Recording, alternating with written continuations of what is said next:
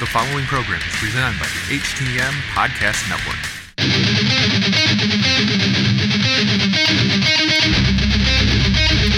This is your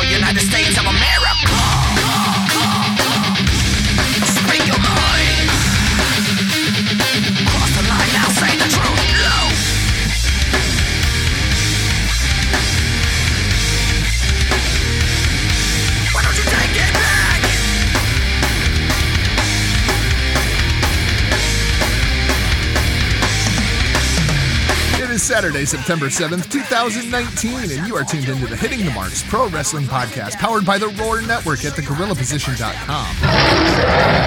Presented by Hameen Media.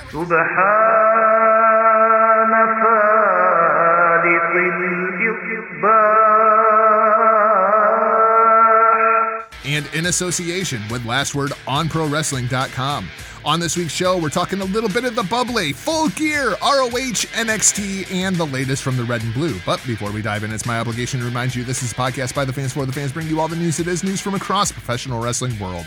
Find the entire HTM podcast network online, hittingthemarks.com. My name is Jargo. I'll be your host for the day. That's my tag team partner. He's the man, the myth, the legend, the real RBV. Rick, welcome back to your show. It's me, it's me. It's that art of the beat of the V. Jargo, I, I want to keep this short and sweet, uh, but I got a few things to mention here because, you know, we, we got to get through my terrible part of the show so we can get to your amazing interview. But I do have to tell you, man, it, as we're sitting here recording on this beautiful, beautiful OHIO Saturday morning, you would absolutely murder me if you knew where I'm recording from. Because I'm sitting back in the jacuzzi with a little bit of the bubbly.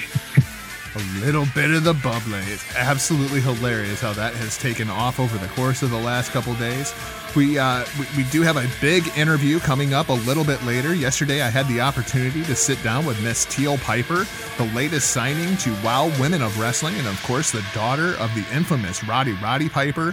Huckleberry, that is an interview. I can't wait for people to hear it. It's just fantastic. She is absolutely hilarious.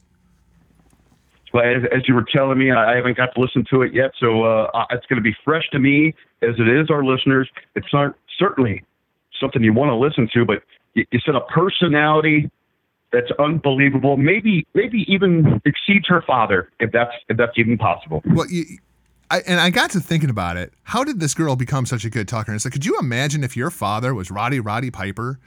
I mean, just to get a word in, you'd have to be cutting like three minute promos. But uh, how do you think David Flair feels? Oh, well, yeah, that poor bastard. Uh, let's go ahead. Let's start things off with El Champion. Yeah, Chris Jericho. He's had uh, quite the interesting week, Huckleberry. El Champion loses the AEW Championship. The saga of this belt, Huckleberry, has been absolutely hilarious. Have you been following along with all of this?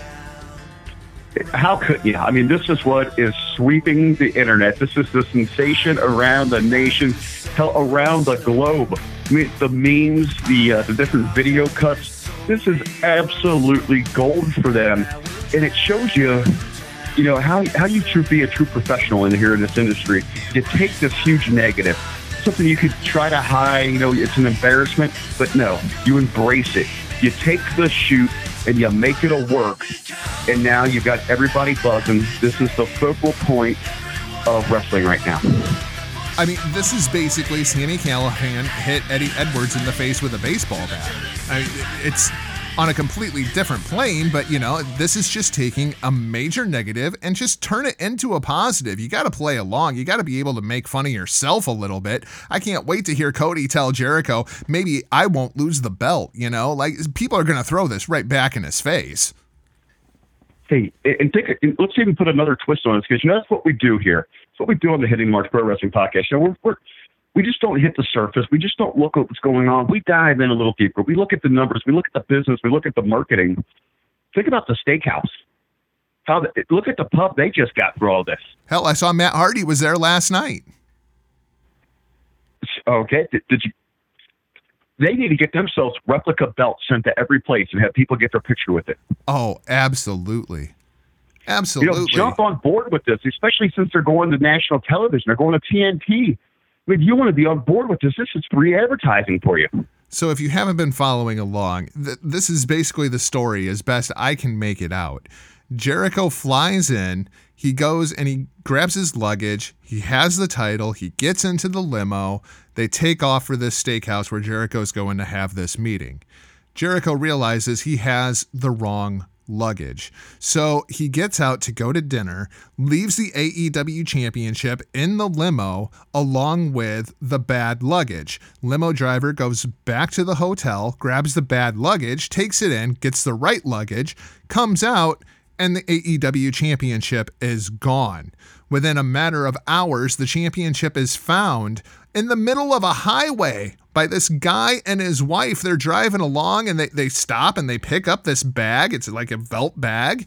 And they load it into the car and they take it home. They look inside and they see that, oh, it's a championship belt. So the dude like actually posted on Craigslist, you know, hey, if you lost a championship belt on on, you know, such and such a highway, I, I found your belt he goes to Twitter and realizes this is the legit AEW World Heavyweight Championship and then promptly takes it to the authorities who posted the picture on Twitter and then took it down because they were trying to build it into a storyline. But long story short, Jericho's got the belt back. It seems like some whoever it is that stole this belt thought better of it the second for after thinking about it for about 5 minutes. Well, you it's one of those things in we we've all done this before, correct? In our younger years, I mean, you and I were a little reckless back in the day. Uh, I, I remember one time it was a my friend Adam Selleck's bachelor party. We were at a Willie's, which is like a little sports bar, BW3s kind of thing, uh, over in Indiana. And as we're on our way out, they had all these uh, framed jerseys on the wall. So me and my buddies, we lifted a signed Tebow jersey. Oh my god! Walked right out with it walked right out with it. And we're and at the time, you know, we're and we're on top of the order. We don't care. We're having a party, right? We knew there was a camera right on us. I've got the jersey on my back. I look up at the camera and wave. Oh my god! So come the next Thursday, we go to our softball game. That's when I was really competitive in softball. I played at a very high level on that. But it, so our pitcher shows up, and he's uh, Adam, Rick, Joe, come over here like, guys, uh, he he works as a deputy sheriff out in that area. He's like, we were watching footage of someone lifting something off the Willie's wall, and I couldn't believe it was my infield. Oh no. He's like, he's like, I'm not. He's like, just make sure next week the jersey shows up in the back of my truck. Nothing will be asked. I'll say it was given to me, and I'll take it back. Yeah, I mean that really seems like that's it, it's one of those cases. You know, it's you that's freak the out. story. You know, people freak out. Um, but in the meantime, Jericho just you know being cool, calm, and collected. You know, takes to his Twitter, takes to his Instagram, and the next thing that you know, Rick, a little bit of the bubbly is the number one trend in the world on Twitter. He now has the number one shirt at Pro Wrestling Tees, and he has knocked off the Young Bucks as the number one fastest selling shirt over a 24 hour period in history at Pro Wrestling Tees. They absolutely turned this into a positive. That's what we talk about here, also. You know, right, right here on the Hitting the Mark Pro Wrestling Podcast or Mondays in the Locker Room. Everyone wants to complain. Everyone wants to knock everything. We talk about solutions. How do you twist things? How do you make them better? And they absolutely did this here and it, you know, it even it speaks to a, a bigger issue because everyone, oh, you know, this age thing. Everyone's on the Undertaker. Everyone's on Goldberg. But AEW goes and gives their title, you know, gives their title, lost, and it gives it back to a 48 year old. As you mentioned Monday in the locker room, Jared Jargo. I was going to call you Jared or something there, but Jargo. what you mentioned, the difference is he's absolutely at his best right now. He's going out there and putting on tremendous matches, some of the best of his career, and his persona, the character work is through the roof. It's on another level, and Jericho continues to elevate himself amongst those elite in professional wrestling. I, when you really look at it, the going back to that first matchup with Kenny in New Japan Pro Wrestling, since then, has Jericho had any less than a four star match?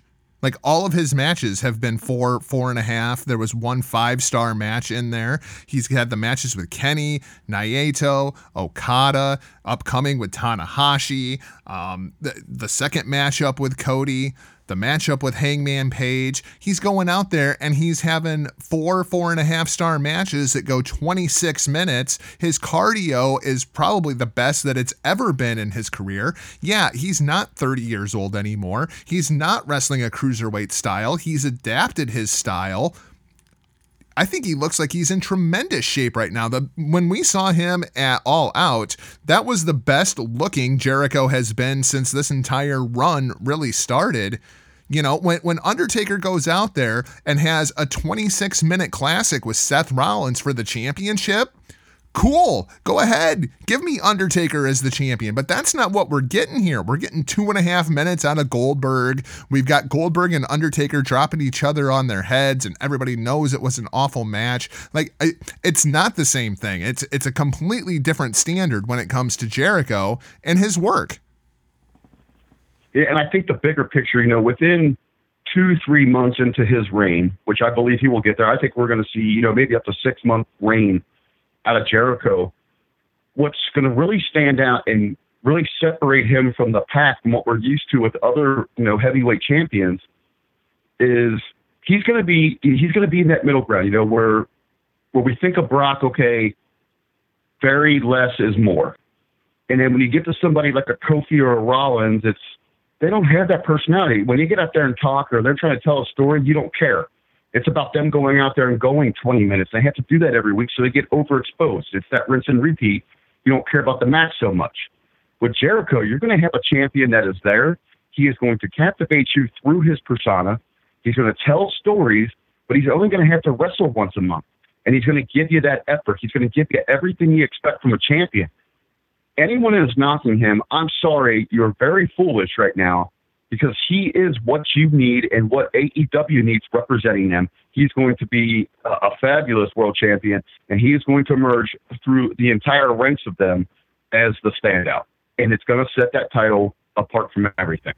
I love Jericho putting the title over too. That you know it was more valuable than the Ark of the Covenant. It was more valuable than Han Solo when he was buried in carbonite. You know, it's more valuable than the the Marcellus Wallace's briefcase. He's adding value to the championship. It was. I thought that promo was just absolutely fantastic. And then you got the underlining there. While he's putting over the title, what's he doing? It's still not worth his time to panic. He's still celebrating Yep. A little bit of the bubbly. Absolutely hilarious. You know, I don't think it's any surprise that Jericho has gotten that over. For God's sake, he got over the word it. You know? It's Jericho. That's what he does. Well, real quick, Jark, let me throw this at you. If they would have went the other direction, how do you think Hangman be handling this? You know, I was very disappointed when uh, I, I watched the Road to TNT special that came out the other day first episode. And uh, Hangman, really, the only thing that we got out of that was uh, Hangman kind of stoic at the end after losing the AEW championship match. But, you know, earlier in the afternoon, he was introducing everybody to his new horse, Hunter Horse Helmsley. And it, it, was, it was too comedic for me. That, that was not the demeanor that I wanted to see out of Hangman Page. Uh, you're 100%. You know, he needs to be focused uh, I think, you know, you come off of something so devastating. This is a moment to make your career. It, it defines you if you're the first champion. You've lost that opportunity. And then on the backside of that, you, you've got that bastard. You got that bastard talk right up, you know, right up in your face. It, you shouldn't have time for jokes right now, right? Yep. I mean, you're trying to regroup. You're trying to go forward. Yeah. Do you expect that they'll wait on Hangman versus Pac until full gear Saturday, November 9th? Uh, I think you have to. And I think that's their mindset with the, how they build things, right? I mean, you, you just don't give that away. So let's let's talk a little bit about Full Gear. It's going to go down from the Royal Farms Arena in Baltimore. We assuming that that match happens at Full Gear, that gives us three matches on top, which they normally do four. Uh, the other matches are going to be Moxley versus Kenny. That match is going down at Full Gear, which I'm excited that we're going to have about six weeks of television that we can actually hype that. And Sports Illustrated, Rick, breaks the story the other day. It's going to be Cody versus Jericho for the AEW Championship. I love that SI basically laid out everything that we said Monday inside the locker room. I was going to say uh, SI breaks it. They get all the credit. When over on the Humming Media Group, it's you and I that are laying this whole program out. We talked about where it should happen, how it should happen, how you set this thing up. Everybody that's been so upset that Cody has been winning all of his matches, now it should make sense why Cody is winning all of his matches because Cody is going to be Jericho feud. And uh, Jericho is just going to put Cody down on November 9th and hold on to the title. Cody can absorb the loss. That's really what this comes down to at this point. You couldn't build Kenny and Cody both as losers at this point. You, you have to have one of them strong. You have to have contenders for the championship. And I really like it. You know, and people would say, well, why did they choose Cody over this? You know, it's his ego. And everyone wants to try to read into something that's not there. It makes sense. Do Cody first because your big money later when Jericho is making that great run as a champion, that's when you get into the Kenny feud. Yep. That's your long term. Yep, absolutely. And we have to rebuild Kenny in the meantime. So, you know, Kenny will be hot enough when it comes, what? I'm thinking probably February for uh, the next AEW pay per view.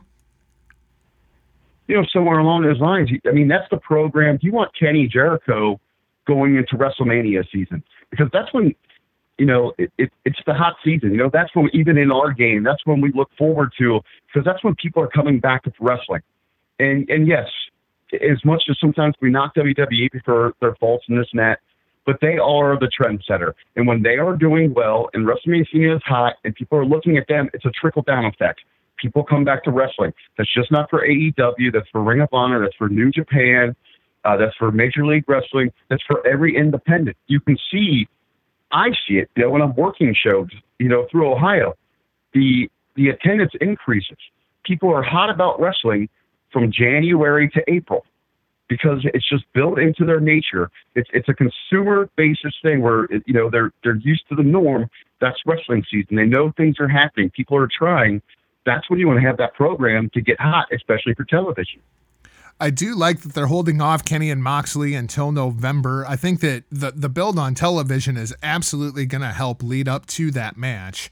I, I was terrified that they were going to want to do that, you know, like week three on television. No, I, I think they're smart enough on that. But I, I did want to ask you something about television. Go back to what we were talking in the locker room, Jargo. Uh, we were talking about who should be that opponent for Jericho week two on television. And we threw out some names. We said like Scorpio Sky and all that. You know, right now, there's only two names that stand out to me. I, and now that we know the match is set, I want to ask you, Jargo, who should it be? I I still lean with Scorpio Sky, man. Absolutely. Okay. Uh, see, in my mind, uh, I, I initially, but I don't want because everyone's on this age thing, and and I said Monday in the locker room, maybe not go with with two WWE, you know, former WWE guys. I think Dustin would be a great pick though, because he's been talking about an opportunity. You know, he wants to do something there.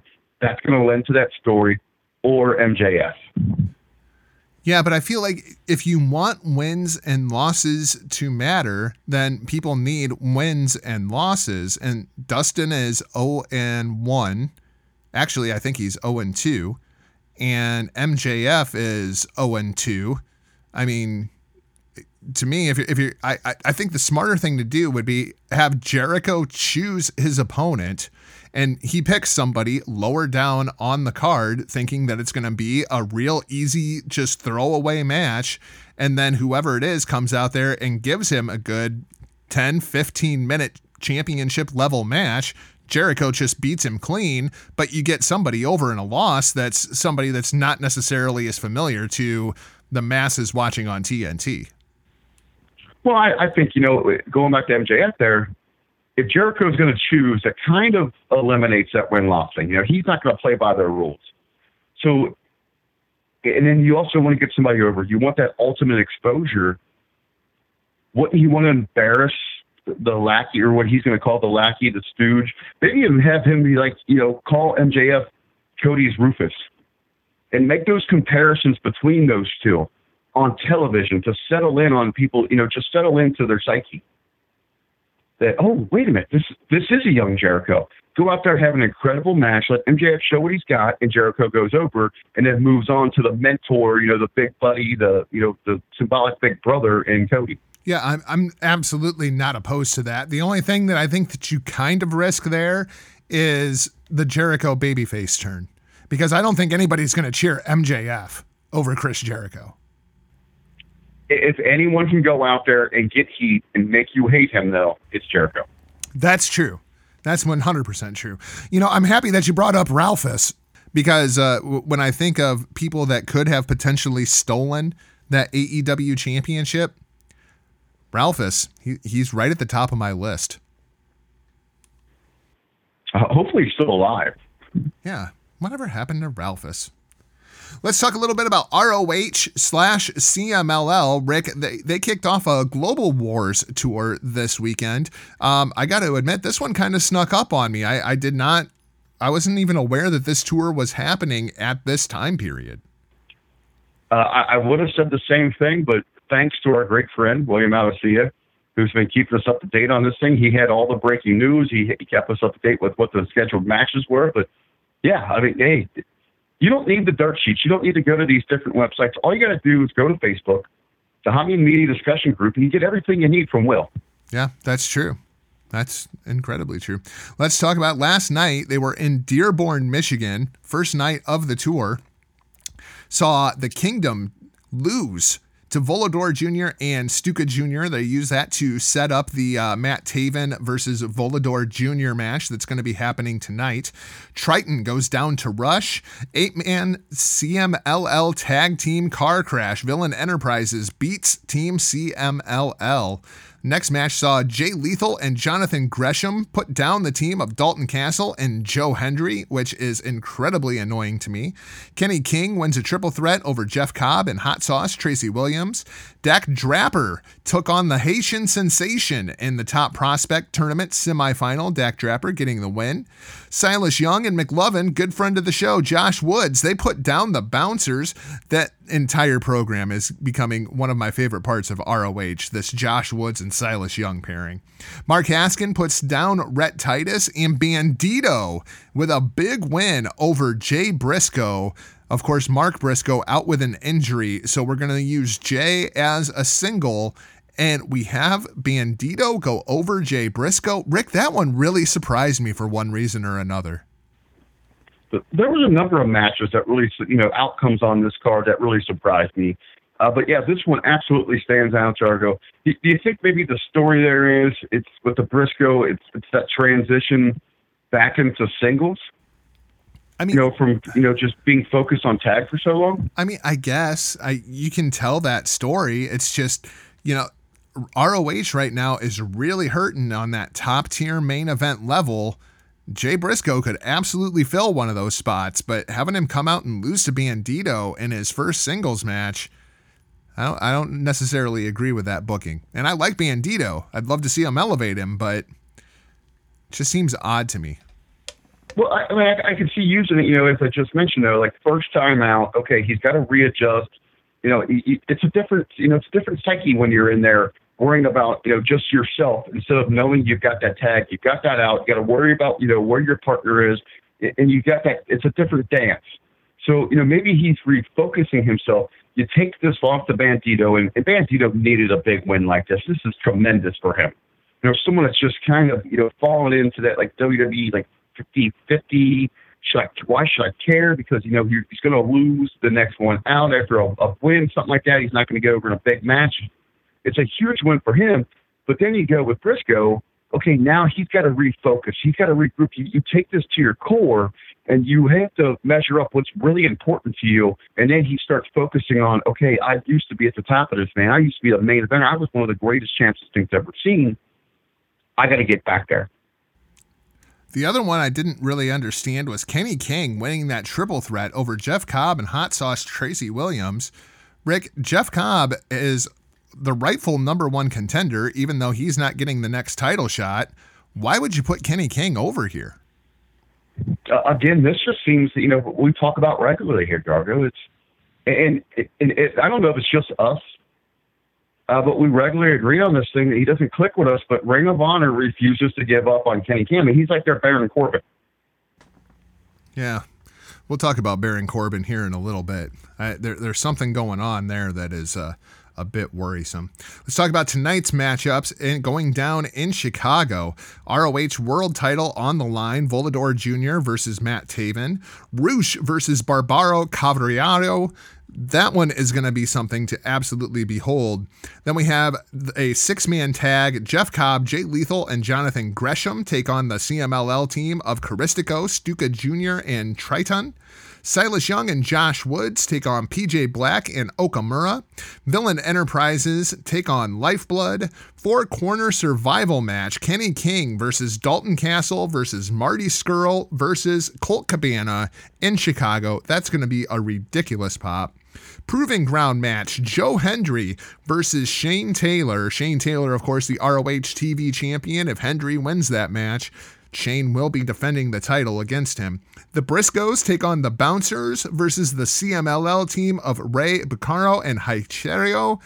Dante Caballero versus Austin Gunn in your top prospect semifinal. Rick, I know when we saw Austin Gunn a year ago at All In, we were both very, very impressed with him. Oh, know, looking forward to see this match, and it's great that he's getting this opportunity. Oh, hell, when we saw him there, I, I didn't know if I had too much to drink. I, I hit a little too much the bubbly beforehand.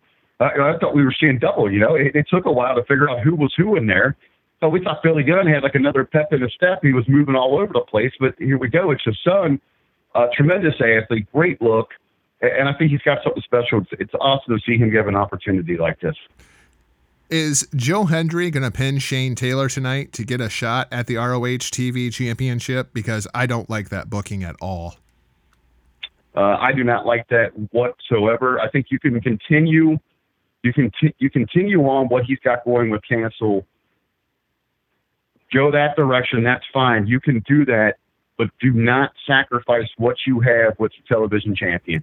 You No. need, you know, Shane needs to keep rolling. Yeah, and Shane has been rolling. He's putting everybody down. Joe Hendry's been in the company, what, literally for like two weeks? There, there's no reason he should be getting a shot at a shot here. Yeah, and, and he needs to continue to, you know, prove himself here. You know, he's, he's got what's going on, like it or not, and we're not fans of it, with what's going on with cancer, but that's his direction. So you stick with that. Do not confuse the situation by bringing in the television champ. It, it's great that you got a spotlight on him here with a title opportunity. That you know, it, it's in people's minds. He has this, this chance to go on to become a champion. We don't need that right now. Continue to build, stay true to the foundation, traditional booking here, and let Shane continue to roll on. But with that, though, I would really love, you know, here shortly to see Shane get into a, a real program where we have something to invest in. Because right now he's just rolling people over that just come as challengers through these number one contenders or, you know, proving ground matches. Has anybody over the course of the last, I don't know, the entire time that we have been doing this podcast, have you seen anybody grow as much as Shane Taylor has since the first time we talked to him?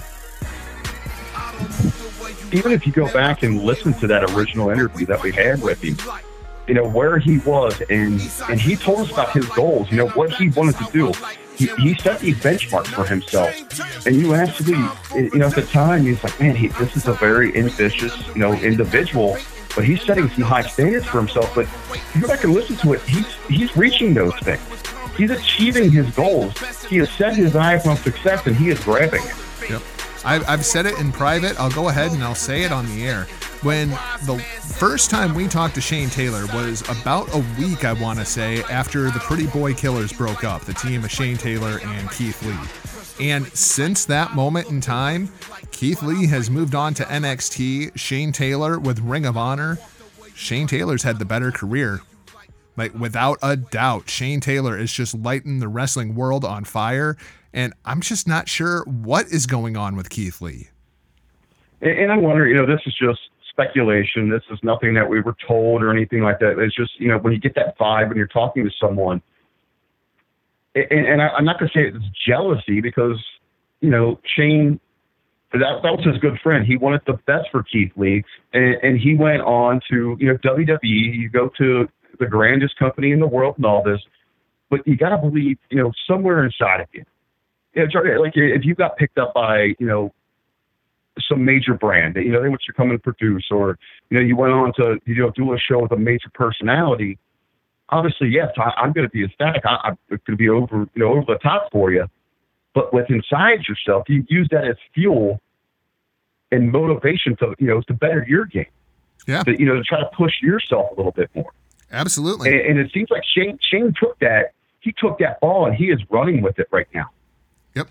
Um, I, I distinctly remember there was a band that we used to play with a lot that got a record deal.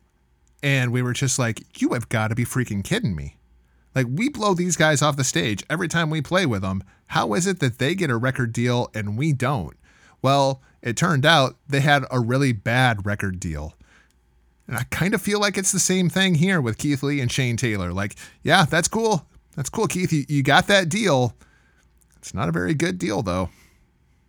Well, I think you know with, when we talk about Keith Lee, and even when he went to to NXT, we talked about how long is he going to be there. And he, you know, he's had some rough go of it, you know, just injuries and health wise and all. that. And sometimes it's hard to make that adjustment.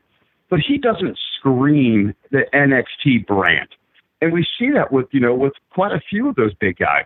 Uh, other people we've had on here, Punish, you know, Punishment Martinez.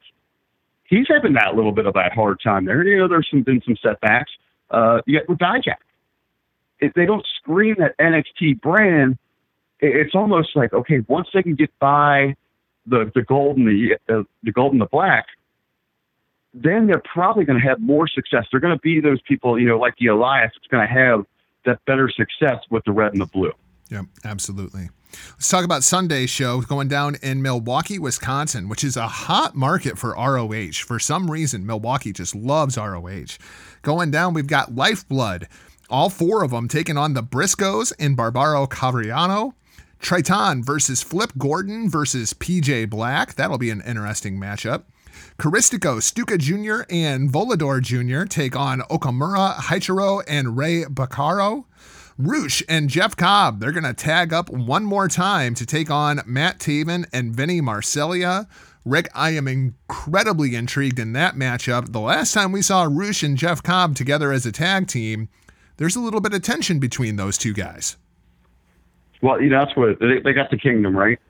Yep. Taven and Uh, I'm Marseglia. expecting the kingdom. I, I I think the kingdom's going to pick up a huge win here. I think we're going to see a breakdown. I think this is going to be, you know, we've been asking for it. Ring of Honor, give us some, you know, more interesting storylines, especially on the top of that on the top of that card. Here we go.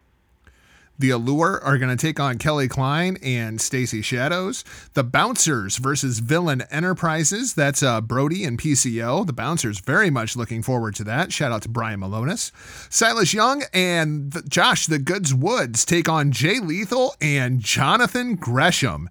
Rick, there is tension between both of these teams but it's all internally. Woods and Young have a little bit of tension going on there, and Jay Lethal and Jonathan Gresham seems like it's just about to reach its boiling point.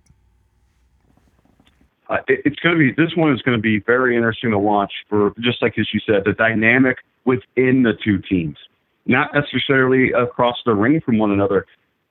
Something's got to give here. If you had to pick, I don't, I don't think we're going to see a blow up between both. Jargo, if you had to pick one, what what is the the big focal point that you would take out of this match? I think it's got to be Lethal and Gresham, right? I, I they've been doing this slow, slow, slow burning tour with John turn with Jonathan Gresham. It seems like it's time for it to happen to me. You know, kind of as I, I always love it when we talk things out here, and I'm thinking, you know, one team's got to be the focal here. What if, you know, what if Gresham got got to Jay and they both really got really aggressive, and yet kind of turned Young a little bit babyface, while while you're making the lethal go, you know, join Gresham and put those guys both over as these just ruthless heels now Hey. that are just determined to climb these ranks. Anything that turns Jay Lethal heel at this point, I firmly support. Firmly support a Jay Lethal heel turn here. Now, could you see Young though in his gimmick? Don't change a whole lot. He's not going to be pandering, but a little bit of like that tweener baby. Yeah, I could I see think it. people would. I think people would get on it. Well, I, I think basically the story that you would have to tell there is, you know, Josh Woods has been trying to do things Silas Young's way. Maybe it's time that Silas Young tries to do things Josh Woods' way, you know? Or or a little give and take. You know, meet me in the middle of the road. Yeah, absolutely. Your main event for this show, I'm I'm intrigued to see it, but I'm terrified that I already know the result. Marty Scurll takes on Joe Hendry. Rick, of course, everybody is talking about Marty's contract status here. Evidently, his contract is up in November. Did you know that? I mean, it's not like we've been talking about it for months, but all of a sudden in the last week, it's like all the dirt sheets got a hold of it and everybody else is talking about it now. I was just going to say, only if someone had been talking about this for I don't know what two months. I mean, good God, we were talking about this back at the Garden. We knew when Marty's contract was up. You know, it, it was talked about then. We we knew the contract, and then we were making the argument. Go ahead and you know ride that pony to the finish line Yep, if you were going because to of the it. popularity and, and, and what it's going to mean. But yeah, now now everyone's buzzing about it. You know, we've been we've been on this thing for a while, and we've been talking about it. And now I've got everybody. Where's he going to go? What's the speculation? Yada yada yada. Here, well, we've we've laid it out over the course, you know, of the last couple of months. You know what where he should go, what it's going to mean to this industry, and what his value is on the market. So I absolutely expect that Marty Scurll is going to put over Joe Hendry, which I think is the wrong decision. Personally, I, I, I feel like that's the wrong decision. What do you think? I absolutely agree. You know, if you if you really have till November, uh, just going back to what I just said, you got to ride that pony. And Marty is is truly one of your stars here, and and Hendry doesn't need this thing right now. You know, he's involved in something, and I don't. Even if you want to do, you know, hook and crook, that's fine. You know, have some antics, get Dalton involved if you want to try to protect him that way. I'm not a huge fan of it, but I could understand it. But I, I think you know Marty's got to win this thing, and it's just not Marty right now, but it keeps everyone around him associated with Villain Enterprises looking great, especially if you know the leader here can go over, and eventually if he has to pass that torch or if it's essentially taken from him, it makes it that more meaningful. Has Marty even had a creative program like all year? I can't remember one feud. Like I remember a whole bunch of matches, but I don't remember him having one creative program all year. What we're talking about in an individual who's one of their biggest stars, and they don't even advertise him for a bunch of big shows. He just kind of shows up, and he's getting the biggest pop. You know, he's still the most recognizable name. He's still getting that you know that shine from from Bullet Club, and people still relate him with AEW, and and they're not utilizing that. It's it it's kind of asinine. It's like you have this great you have this great feature. You, got a steak in your kitchen, but you don't put it on your menu. You're not highlighting it. You're not sharing it with everybody because you're just worried about what it means later. No, and- and that's just that's just asinine thinking to me. That you utilize what you have at hand when you can, and then if he leaves, that's great. You know, and best to him going forward. But we saw this with WWE this week. I, I saw a rumor that they have Rusev and Lana sitting at home. They're going to let them write out their contracts because they know no matter what they book them with, they get over. And people tune in. So they don't want that. They want them to go to the open market as, you know, almost forgotten. Good That's a problem with with your programming. Yep, exactly. That's a problem with your programming. Well, because the thing is, is it's like it just causes more animosity towards the company. It's it's kind of the same thing they did with Ambrose.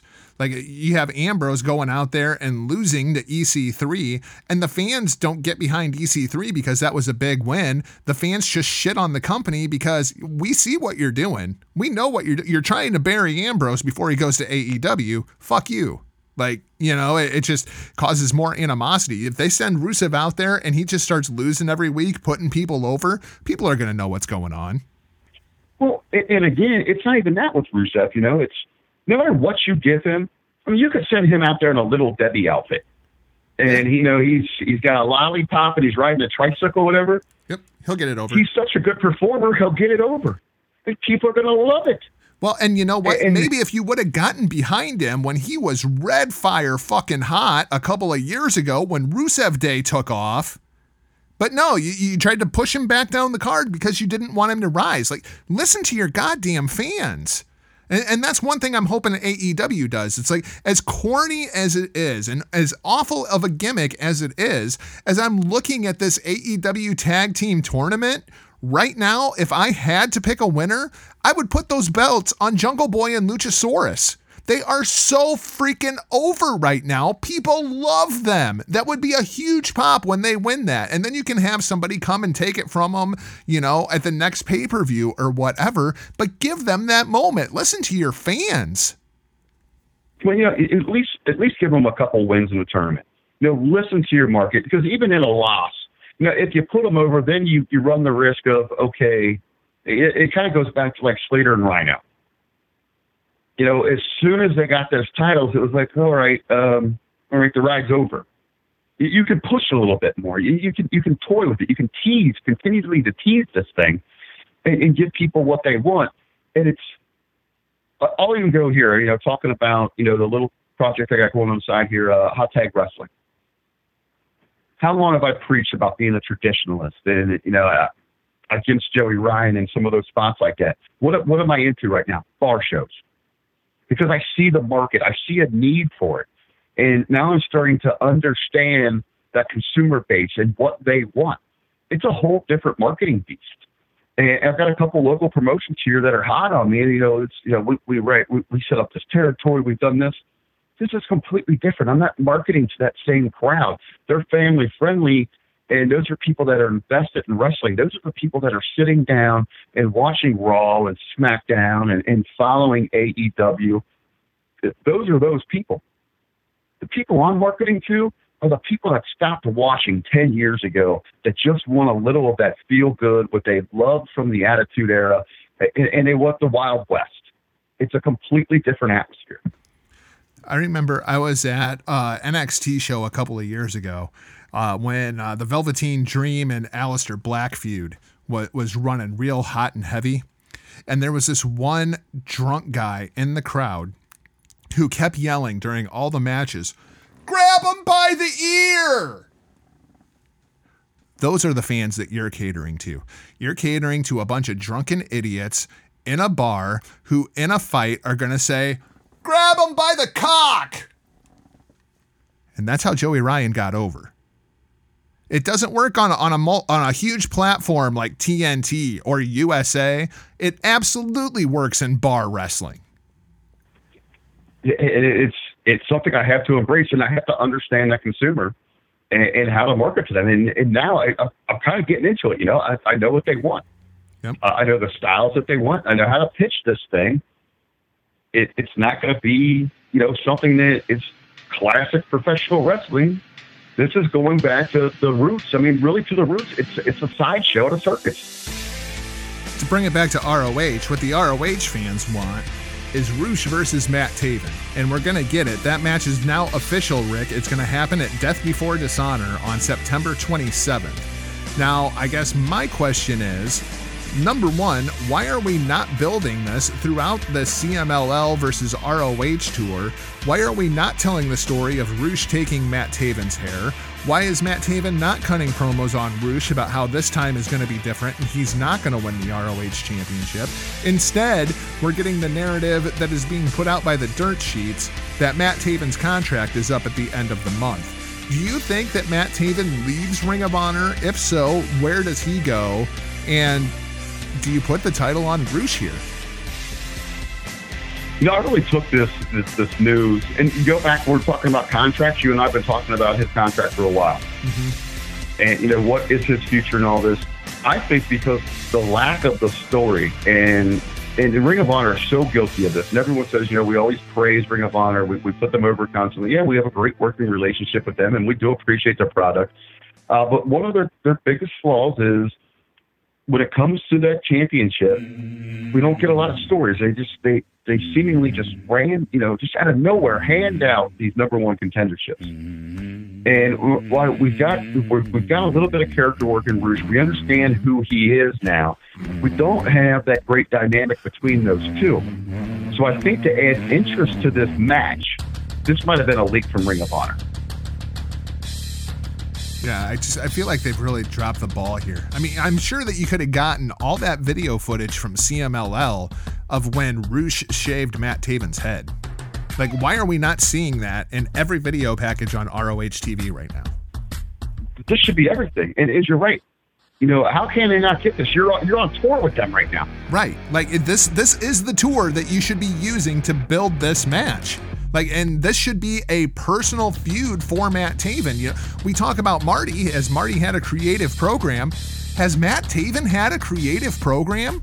He's getting all kinds of challengers. He's going out there in the main event and he's putting everybody down. But have they given Matt Taven a creative program to actually sink his teeth into since he won that championship?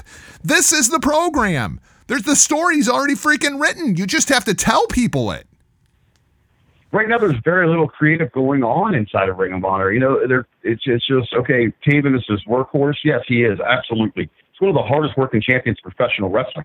He's going out there against top challengers left and right every night, every week, whatever. But there's nothing that you really invest in, and that's what it, that's what's bringing Ring of Honor down when we talk about you know the dance war with all these different promotions trying to get their way to stand out in that number two spot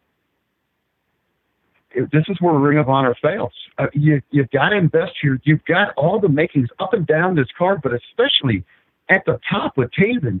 There's so many stories you can tell where people are gunning for him, and you know the vendettas, the just his personal issues. But they're they're kind of just pushing those to the side and hoping that you just invest in the athleticism of the match, and it's not there. And that's why some of these matches fall very flat because you know you're expecting all of this, but there's nothing emotionally to get into. Yep, completely agreed. All right, Huckleberry. So now it is interview time. We'll go ahead. We're going to throw it over here to the Teal Piper interview.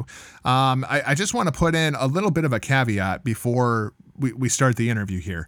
Um, at the beginning of the interview, you're going to hear a song playing. That song is actually Miss Piper's song. Um, and I want people to listen to it very, very closely. We talk about the song um, inside of the interview, and I think you'll understand why I want everybody to hear it. And uh, this interview is fantastic. I had such a great time sitting down with Teal Piper. So here it is the interview with Wow, Women of Wrestling's Miss Teal Piper. We'll talk to you on the other side.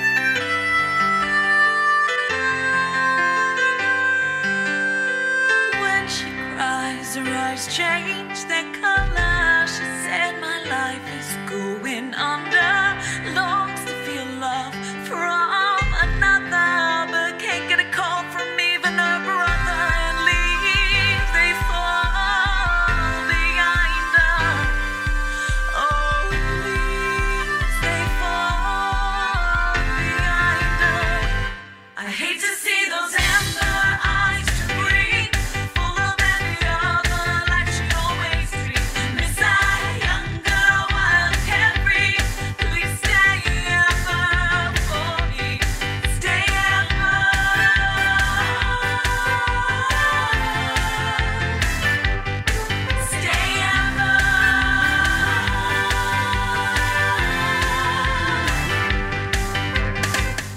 What's up, peeps, freaks, and geeks? Welcome back to this very special edition of the Hitting the Marks Pro Wrestling Podcast, powered by the Roar Network at thegorillaposition.com, presented by Hameen Media and in association with Last Word on ProWrestling.com. My name is Jargo. I'll be your host for the day, but let's welcome in our guest. Ladies and gentlemen, she's an accomplished actress, an acclaimed author whose book Rowdy is available right now on Amazon.com, a musician slash singer songwriter, the daughter of the legend Roddy Roddy Piper, one of the latest signings to Wow Women of Wrestling, who debuts tomorrow at 8 p.m. Eastern Standard Time on AXS TV, Miss Teal Piper. Miss Piper, welcome to the show. Hi, thanks for having me. Miss Piper, the first question that we ask to all of our guests typically is when you first found professional wrestling and how you got into your early days in the business.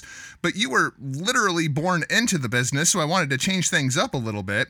What's your earliest pro wrestling memory, and when did you realize your father's effect on the business? You know, my earliest memory of pro wrestling that really stuck with me, um, because most of my memories were him being gone on the road when I was younger, but his um, match with uh, Hogan when Hogan was NWO, as well as his matches with Goldust. That was the first matches I really watched, and I did not respond well. I was crying. I was mad you know, I, I didn't understand why people would cheer when he got hit or, you know, all like it was just too much for me to understand. So at that point, my parents just like banned me from watching wrestling for a few years so I was older and able to understand more. um, but I didn't actually decide to get in the ring myself so much later in life. I think I was trying to be my own person and trying to escape uh, my dad's identity, so not be under his shadow. And then it wasn't until recently that I really embraced that. That's fantastic. Um, as I mentioned there off the top, you have several accolades already inside of your entertainment career. In fact, you have several film roles to your credit, including Hell's Bells, The Portal, The Confession of the Exorcist, Psycho Sleeper. It seems like you have uh, an upcoming project as well called The Match Beyond. You have this affinity for comedic horror roles. Tell us a little bit about your Hollywood background. Well, let me tell you, if you like terrible, terrible movies, I'm your gal right here. Uh, I have done them all. Um, I love bad horror movies. I love good horror movies. I love sci-fi. Like I think that that's really my niche. Anything comedic as well. Um, but I'm I'm a big horror or movie buff in general. Um, I always say that regardless of my dad being in They Live, I'm still like the biggest They Live fan because I'm kind of a sci-fi nerd in that sense and you know i've been doing that for a long time and i'm, I'm never going to lose a passion for film and tv and i think um, gore and horror and stunts in movies a little bit prepared me for the trauma of the wrestling world that i have now entered. Oh I, am sure the ba- acting background absolutely comes in handy. We, we've heard a lot of professional wrestlers who end up taking acting classes just to make their performances better. You have to feel like you already have one leg up on the competition in that respect I absolutely feel like I have a an advantage as far as being on TV and being on the mic and feeling comfortable in my own skin with that stuff and not being afraid of you know, some people get worried about what they look like or how they sound and I just go out there and make an ass out of myself and I don't really care.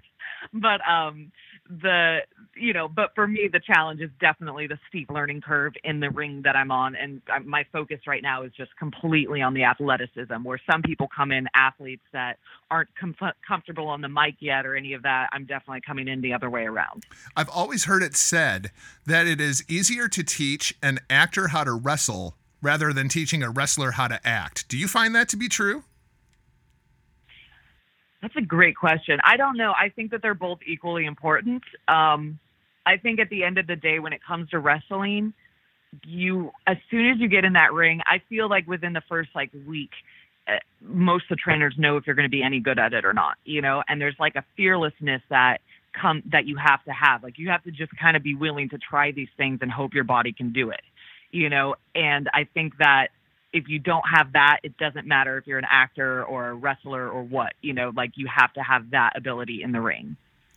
In addition to your acting career, I also understand you currently have an album in production. Is that right?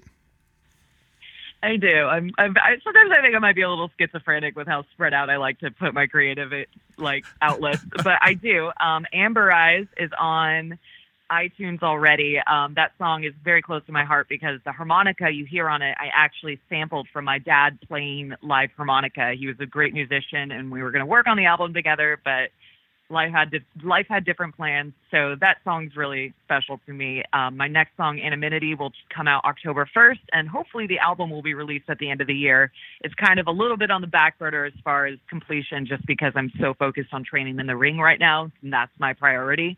But that's my plan. If if you were going to put your music into you know the proverbial box, what genre would you say that your music lies in? Feel my music, much like myself, it doesn't do well in boxes. I'm very spread out, as you can tell. Um, I really, the joy of self production is I wasn't in a box. So I really, whatever song I wrote, I listened to all kinds of genres and I, whatever song I wrote, I just wrote it in whatever genre I felt like writing it in. Some of it was influenced by the different producers I worked with um, or whatever I was listening to at the time. But in all in all, it's mostly alternative very eclectic. There's some pop 80s feel in it as well. Very cool. In doing my research this morning, I, I, read this crazy story that you and your father were actually discussing doing a duet together. As a, as a longtime fan of your father's, I just I can't imagine him carrying a tune. Yeah. So, oh my gosh. So, a lot of people don't know this. He was an amazing musician. He could pick up just about any instrument and play by ear, even though he couldn't read a note to save his life. Um, he loved singing. I think some of my earliest memories with him were him and I singing together and playing instruments. And, you know, he taught me a lot about songwriting and performing. And that's really where a lot of my passion for music came from. And fun fact if you go on YouTube and look up I'm Your Man, he had um, a music video that is super fun to watch and like a cheesy 90s music video. Um, so he did put out a couple songs in the early 90s, but working with him on the album was probably one of my biggest dreams and it was very difficult when he passed. I don't think i could e- i didn't even sing i just dropped everything for months months. It took me a long time. And then um i the first thing i worked on after his death was this song called stay strong which will be on the album. And it's really me it's mostly a song about mourning him um, but it's also a song that I hope people can relate to for anybody that's lost a loved one. Um, and it just kind of walks through all those feelings you feel, you know. So it's partly about him as a person as well as just losing a loved one. Um, so that was difficult, but we we were absolutely going to work on a song together. We weren't sure if we were going to do original or a cover. We were playing around with the idea, and it just didn't happen in time. What was uh, your, your dad's like go-to record? Like it's Friday night, he's sitting at home. Maybe he's had a little bit of the bubbly, and, and, he wants to go and put something oh on. Oh my gosh, a little bit of the bubbly. By the way, can I just throw this out there? No, Piper did not steal the belt. It wasn't me, guys. I swear. um, I'm not I'm not about to go steal from Chris Jericho. My money's on Ralphus. Interesting. Good guess so a little bit of the bubbly. Um, forgot what the question was. Now I'm laughing about that. What what what, what was your your dad's like go to record? What was he putting on right. to unwind? You know, he loved. He would work out to straight up old Scottish and Irish music. Like he loved that Irish Scottish folk music.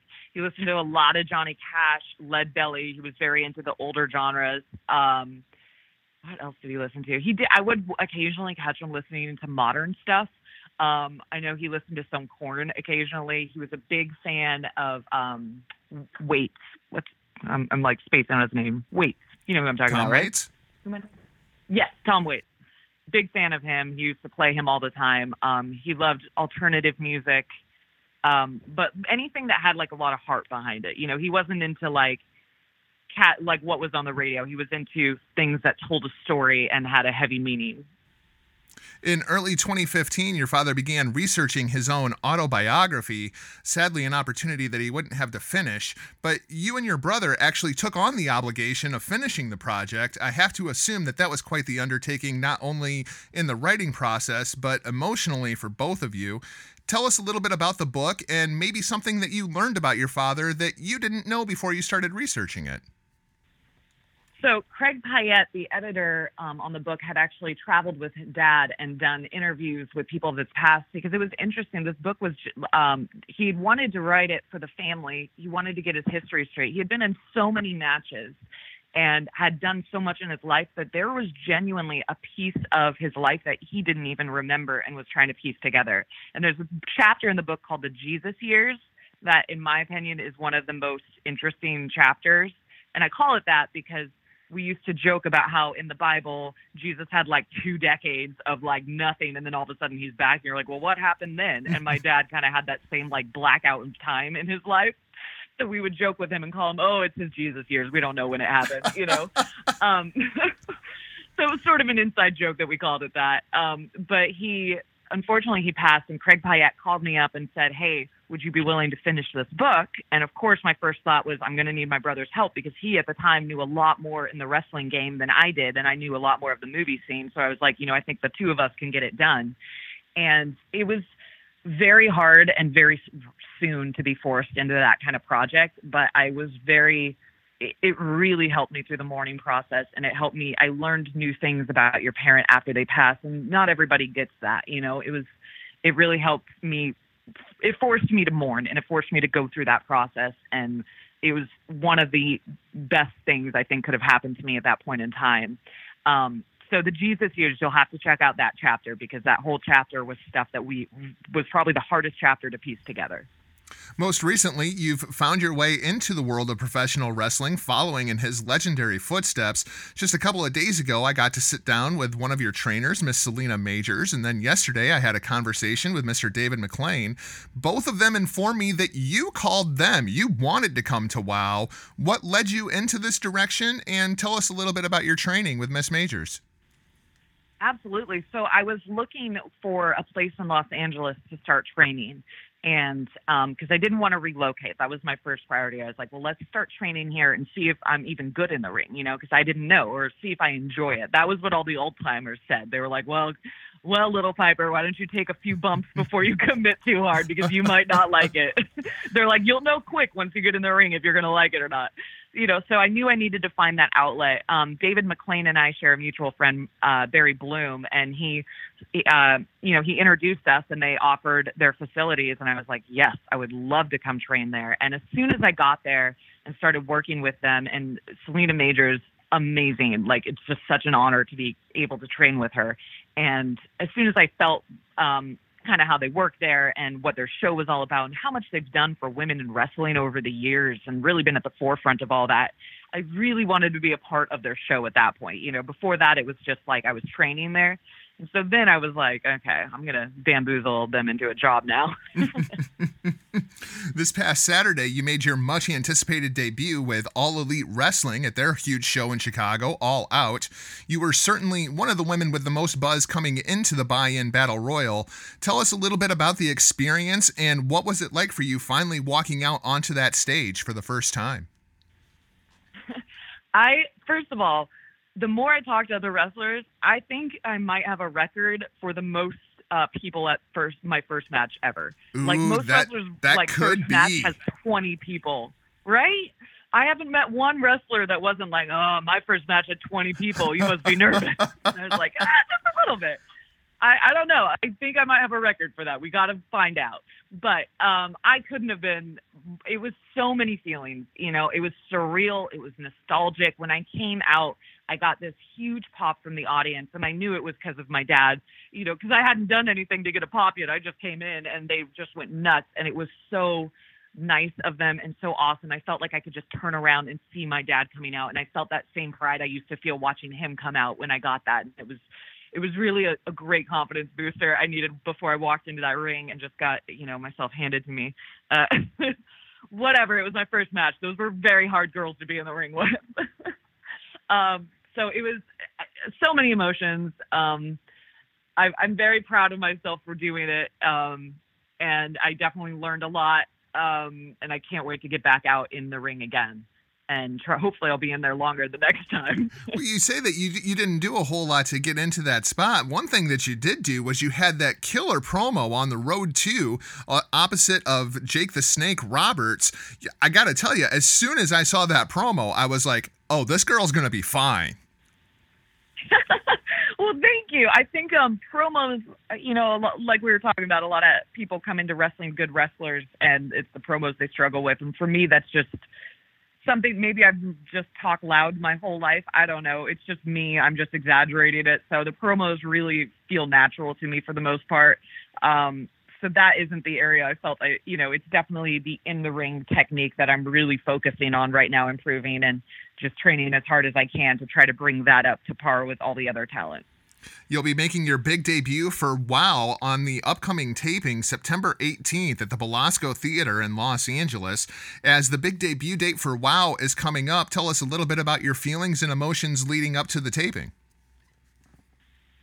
I am really excited for this taping. You know, I've been I've been watching um, their first season and their next season premieres Saturday, September 7th on AXS TV. Um, so I think every season they've just really been upping it. You know, the the the production and everything has been so great, and the skill level that those girls bring to the ring is amazing. And they've just really been like, it, they have something very special there to offer audiences. If you're a wrestling fan, you have to check it out. It's a very unique package you won't find anywhere else.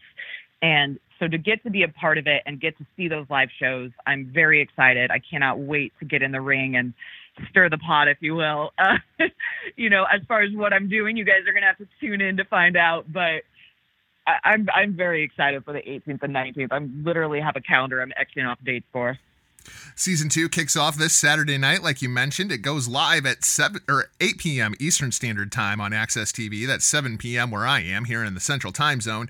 Miss Piper, I'm sure that you're going to be watching the show closely, and as you mentioned, you've been watching all the back seasons. Is there any of the WoW talent inside the locker room that you're particularly looking forward to punching in the face? all of them. Uh, no, uh, Tessa Blanchard. I just I can't help to notice how pretty her belt is, and I kind of want it, but I feel I have several matches I'm going to have to get through before I even qualify for a championship. Um, she's a phenomenal talent, and I'm the kind of person that if I think you're great, I want to get in the ring with you, and I want to test my own level out. You know, so I definitely have my eye on her um, you know, she talks about being third generation, but I just have to say that my great grandpa was Tupper Toombs, and so I'm technically third generation too. He was a boxer, so just throwing that out there to you, Tessa. um, there's also so many other talents. There's Beast, who I'm kind of afraid of, but in like a great way. Like she's just awesome in the ring, and I would love to get a chance to work with her down the road. Um, as well, there's so many good people there. Stephy Slays is another one that she's just so happy, and I just kind of want to ruin that for her for just a day. You know, she's a nice person, and I'm not, and I think that'd be fun.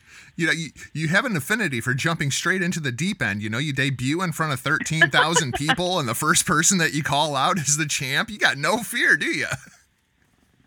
I don't. I don't. I'm not afraid. I'm not afraid. I probably should be, but it's not my problem right now. it's Women of Wrestling WoW Season 2 on AXS TV. Kicks off this Saturday night. Ms. Piper, we'd like to thank you very much for joining us today. Why don't you tell the peeps, the freaks, and the geeks how to find you on social media and how to keep up with the WoW superheroes? Yeah, so this Saturday night I will be live tweeting during the season premiere. So check me out on Twitter at Ariel Teal. I'm also Teal Piper on Instagram, on Facebook. Uh, you can check out my music on iTunes under Teal. Um, check out wowe.com. That's WoW's website if you're interested in coming to the shows or want to learn more about all the performers and athletes there. It's, it's a really incredible production, so I hope you guys check it out. Fantastic. Thank you so much, Miss Piper, and hopefully we'll get the opportunity to sit down and do this again soon. Yeah, thank you so much for having me.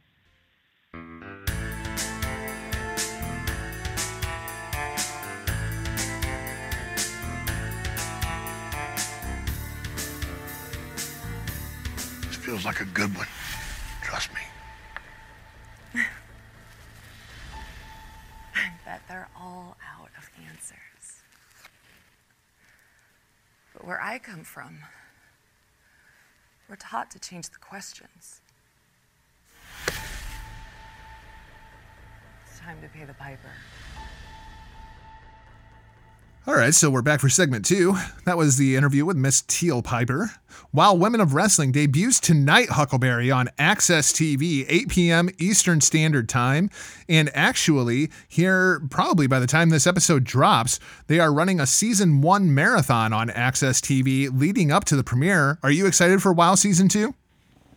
Hey, I'm ready to get back to the action. You know, it's one of those, it's a hidden gem within professional wrestling. Anyone out there who's not checking it out, you're complaining. You want you want something different. You want variety. You want great excitement and action. Well, WoW brings that, and it's it's so amazing. You know, that especially with yourself there, Jargo. But you know, for the show and for the network and our platform, this tremendous relationship that we have with them.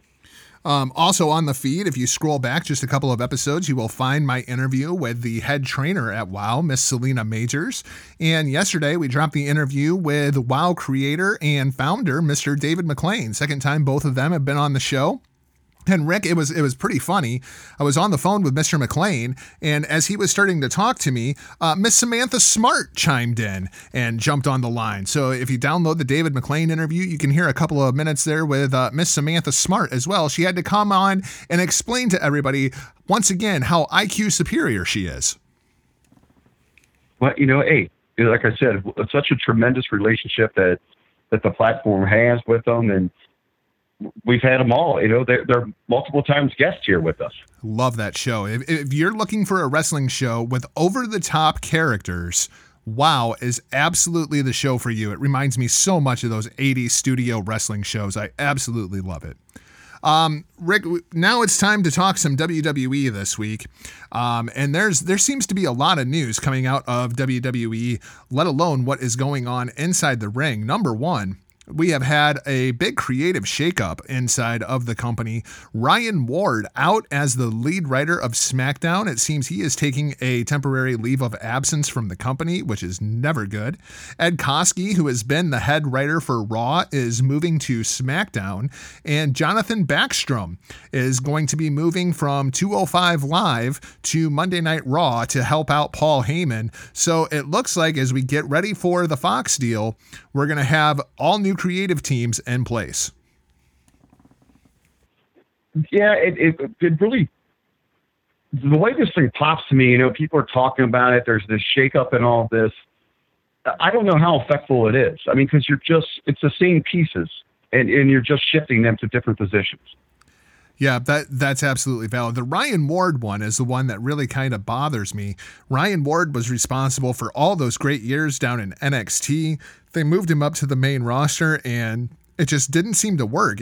He was doing SmackDown. Vince didn't like the SmackDown scripts. He was tearing them up and rewriting them himself. I can absolutely see where Ryan Ward is just frustrated and needs some time off.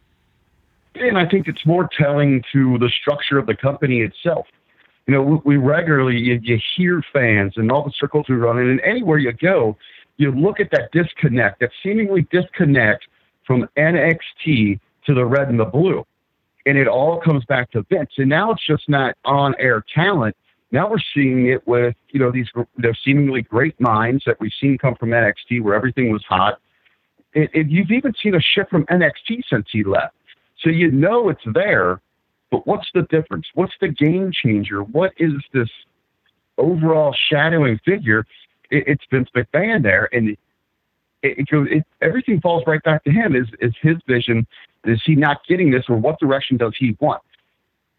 And it makes you. It, it worries you, and they can say whatever they want. I know Triple H has been on the campaign trail. NXT is going to be NXT. Blah blah blah.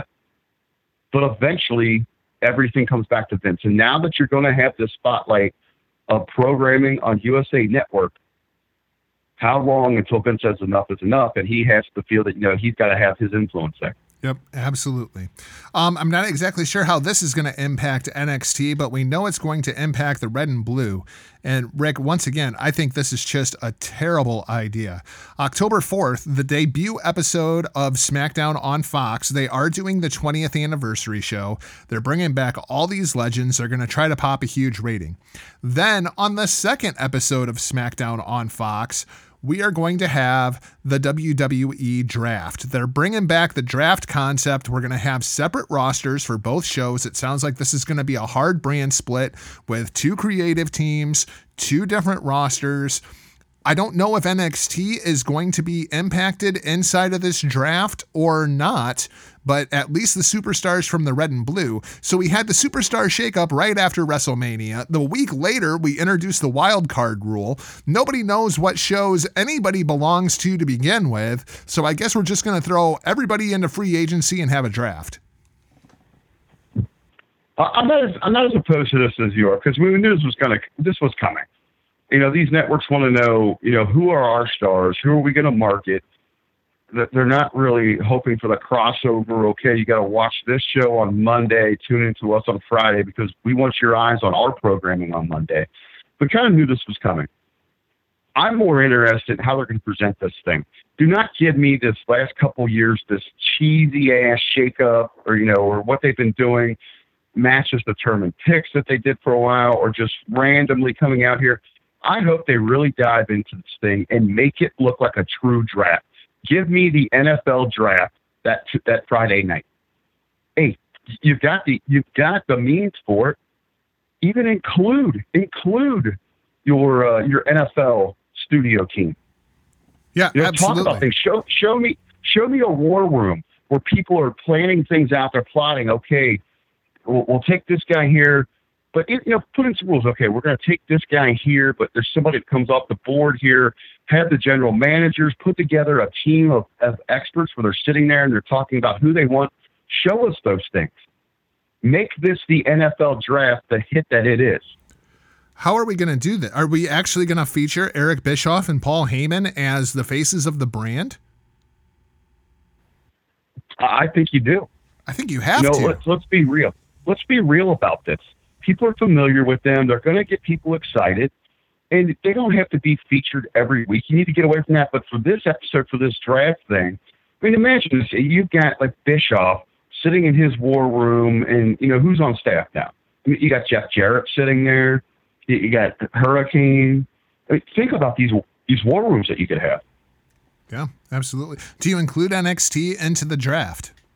I, I would have a, a little bit of because he is recognizable. I would have Regal representing NXT, uh, and and if you really want to to grow, you know, to bring some recognition to that brand, and you'd be very selective about it. I, I'd say if each war room is allowed maybe a certain number of picks from NXT, but then Regal immediately can pick one of yours off to bring to his brand, where he's not really involved, but you know, kind of going back to this theme, this wild card thing. So you got to be very careful. If you want somebody from NXT, that's fine, but he can poach somebody from you. So basically, if you take somebody from NXT, NXT gets a compensatory pick. Yes. I can get behind that. I can get behind that. You know, it, it's something that it has a different dynamic to it. So there is a little bit uh, of you know what they like with that. You know that anything can happen, sort of theology there. Let's talk a little bit about NXT and their move to USA Network. Of course, we have another week left on where it's strictly on the network at one hour. Next week, they're already giving away Shayna Baszler versus Rhea Ripley. Rick, I thought they were going to sit on this for a little while, but this thing's going down next week already. I think it's a teaser. I don't think we're getting a finish of this thing. I think they know they've got something special. This is a program you can build on, and this is this is just going to try to chub people up. This is the fluffer. Then we get the move to NXT on USA. The September 18th and September 25th episodes are going to be splitting time between USA and WWE Network. So the first hour will be live on USA, the second hour live on the WWE Network. Rick, this is because of Suits. The, the final two episodes of Suits are going to be airing on September 18th and September 25th on USA in that second hour time slot. So, week one out of the gate, NXT is being preempted by USA original programming. Well, and, and, and I get that. You know, Suits, it's one of their most popular programs. You know, it's something they've had a tremendous run with, and you don't want to. Uh, oh hell, let's just say you know you don't want to piss off that core. Uh, that that might be wrestling fans. It, it seems like you, you could make that link. Uh, I'm not really into Suits. I've seen a couple episodes, but yeah, I could see where there's a crossover appeal there. Uh, I think if if you're WWE, you should have just held off on this thing. It's almost like you're, you're coming half-ass out of the gate. Yep, exactly. That that I would have waited until September 25th to debut. it, it it's it shows more of a like a panic mode. It, it shows that you actually fear AEW. That that you're that you believe that you've got to get out before them at any cost. And what it's I think what's really going to do it's going to confuse people. Okay, these first couple of weeks I ha- I can watch half the show here, but then I got to go to this other platform. I I think it's going to turn people off to it. I do too. Especially the viewers that don't have the network already. I mean, they're only going to get to see half of the show, you know? That's cool. I'll just watch AEW instead. Uh, the September 18th episode, they are advertising two big matches. Number one, Roderick Strong versus the Velveteen Dream for the North American Championship. Rick, do you think that the undisputed prophecy finally becomes fulfilled as we saw Undisputed Era take down the Street Profits to regain the tag team championships? Adam Cole, baby, still on top as the NXT champion. Is Roddy going to finally strike gold? Uh, let me let's you know just rewind and just just has to do with this match as well. What part of the show are these matches going to air on? We don't know. Okay, so you're going to give me let's let's say I mean these are big matches. I mean these Absolutely. are these are marquee. So you think they're going to be you would think they're going to be main event. So now I've got to sit through what what you're really pitching to me as a pre-show. Then I've got to order this whole other network if I don't have it already, or you know, you can go out of my way to to switch everything over to go watch this. I mean, what kind of selling point is that? And then you got to hope that the network works because the network is shit since they updated it. And then on the flip side, let's say they do put these matches on on you know USA. Then what the hell reason do I even have to go watch the network? I mean, this is a lose lose to me. Yep. Uh, but to answer to answer your, your original question there, Jargo, I think anything but Dream going over is a huge mistake. I think You're if, making your I think if Dream loses, it's obvious he's going to be part of the draft. yeah. Well, I think coming out of the game, I mean, that's another stumble to me. You want to get people intrigued that you're going to see this amazing character that is the perfect example of what professional wrestling is. I mean, he's athletic, uh, he's got the look, he's got the style. I mean, the character is there, and you're gonna. And if you put over, you know, Ronnie there, I mean, and this is nothing against him, but he, he's the average Joe. I do That's not like- how you sell wrestling. I do like the idea of establishing Undisputed Era runs NXT on the first episode of USA, though. I, I do like the idea of having a heel faction as, you know, the dominant force inside of the company going into the show. The problem is that dominant heel faction is actually four of the biggest baby faces on your roster.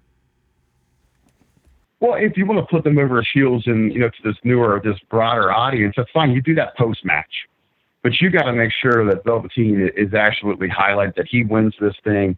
That You let him hit all of his big spots. You let him do all you know every little gimmick he's got. It's about selling him right now. This is you know this is pulling out the new car at the showroom and, letting everyone look at this thing. He is your driving force going forward. Roderick Strong burned his couch. Burned his couch. Dream was beside himself. We're also going to get a triple threat for the women's NXT Championship number one contender position. So it's going to be Io Shirai versus Bianca Belair versus Mia Yim for a number one contendership, which I find interesting that we're doing after Shayna Baszler versus Rhea Ripley. I guess my biggest question is why isn't Candice included in this thing? uh, you know, this goes back to what you were just talking about with uh, with Velveteen. It, it's, uh, I think she's she's destined to get a, that call up. We talked about this a few weeks ago. She can she can fly. I mean, she's got everything that they need up there on the red and blue, and one of those networks is going to love to have her. God, you would think so. I mean, because when I look at you, a lot of these women inside of NXT, Candice LeRae, Io Shirai, Toni Storm, Rhea Ripley, Shayna Baszler, I'd take all of those women over anyone that's not one of the horsewomen on the main roster. What you got? You know, Candice is. I mean, she's Kelly Kelly that can go in the ring. Yeah. I mean, anybody in any any form of entertainment, any walk of life. I don't care what industry you're in. Mean, she's money. She's the girl next door. She's got this incredible work ethic. She she was the bubbly before there was bubbly. That she's got it all. Well, speaking of the bubbly, I guess we should go ahead and bring this up. Uh, Miss Scarlett Bordeaux was at the WWE Performance Center for a WWE tryout. Rick, do you think that the WWE brings in Scarlett Bordeaux? I think you know you, you might see a lot of WWE signings that are just just because you want to sign them, right? I mean, we've already seen this. Keep them away from AEW. Well, you, you go back to yeah, I mean, because you don't want that exposure over there. You know, you're not going to use the gimmick to to its extent what it could be. I mean, if they want if they wanted to even go that risque, they wanted to go that you know that direction. They don't even need Scarlett. I mean, you have that with Lana. You have that with Mandy Rose. You you have a you know a, a cabinet full of her already on your roster. Yeah, it's, it's kind of like Seth Rollins said. You know, we already have a better version of you. You know, It's- Right. I, I don't see it either. Uh, let's talk a little bit about what happened on TV this week. The women's division has completely taken center stage. Bayley's Ratchet, yeah, The Bayley heel turn. This has to be the lead story of the WWE week. So, Monday night on Raw, we see Bayley and Becky, the champs, versus Team Hell Yeah, the tag team champs. Sasha comes out, interrupts the match, hits Becky with the backstabber, goes to hit Becky with the chair. Bayley takes the chair, and she stands there awkwardly for about 30 seconds trying to decide which one of these two brats am I going to hit. And she finally goes after Becky, the big Bayley heel turn, and the place pops huge. We've got yes chance as Bayley's laying in chair shots. Rick, I just I don't understand. Like this doesn't make any sense to me. And it doesn't make any sense in the respect that we have a heel turn on the number 1 babyface and the fans are behind it and supporting it. It's just I don't no matter how you slice it, this is not good. Taking the fans, you know, I mean, the issues that they've got now with how the reaction is happening and how they should book this thing, I think it's more of a they're not really embracing the attack on Becky. It's just finally you've done something because you've ruined this possibility. We talk about this regularly. I mean, they could have been printing their own money with Bayley, but they continued to do nothing for, for years. They they put her in a spot where you absolutely you didn't give a shit. You didn't care one bit what was happening with her and now you've got something. So that was the reaction. It was more of a thank you. You finally did something rather than she's attacking Becky. Then Tuesday on SmackDown, Bayley comes out, cuts her delusional babyface promo. I abs- I really liked Bayley's promo where she's out there and she's like, I'm the same Bayley. I'm being a role model to your kids. I'm showing loyalty to my best friend. Like, I absolutely love that promo. I love the delusional heel that still thinks that she's a babyface. But then Charlotte comes out. Charlotte cuts her heel promo talking about how she is the most selfish woman on the roster. And, you know, at least what you see is what you get. I'm not pretending to be something I'm not. Sasha comes out, and we have Sasha and Bayley beat up Charlotte Flair. And Rick, this is terrifying if you are a Charlotte Flair fan because everything says they're going to turn Charlotte babyface, and Charlotte sucks as a babyface. Well, yeah, you, you got to keep the queen in any. No one thinks about the you know the the nice queen. You want an evil, you want a wicked queen. You, you want them as that villain. What they should have done here is just let. And even if even if you eventually get to where Bayley and Sasha are going after Char Char, that's fine, but build to it. I mean, you're giving away stuff too soon, trying to rush something here for a program. This thing could have festered for a while. You know, you have you have Char Char come out there and, and lay out what she said. You know, I'm real. You do whatever you want. Live in your delusional world. I'm going on with myself. I'll see you at Night of Champions. Let that go. Let them beat up other people. You know, and, and make and make Becky the target this kind of reminds me going back to you know the storyline when the NWO came to WWE. You know, it was you know they they were mad at Hogan. We had our target. We we were going to single out one individual. We're going at Austin, but they got pissed at Hogan because his ego and everything wanted you know wanted everything with The Rock, and that was ultimately you know what was their undoing. Here, they should stay targeted on the man. They should stay targeted on Becky and and why should Charlotte care anything about this? I mean, she's got just as much beef with Becky than anyone. She's got she just got defeated at WrestleMania, one of the grandest moments. Get Becky two belts walking around, stole that opportunity, history making. Charlotte can never get that back. Why should she give a damn what they do to Becky? She should just worry about her championship opportunity. She's about collecting gold. She's about chasing that 16. That's what Char Char's about. So now we're telling the story that the enemy of my enemy is my friend. As Monday night on Raw, it's going to be Becky and Charlotte taking on Sasha and Bayley. Like, this is just it's bad all the way around man. They're making this thing way too convoluted. This was not the time to reunite sasha and bayley. They should have just kept bayley and charlotte on smackdown kept sasha and becky on raw and just let them do their own thing. Well and you know what they're doing this just goes back to what we were just talking about with television.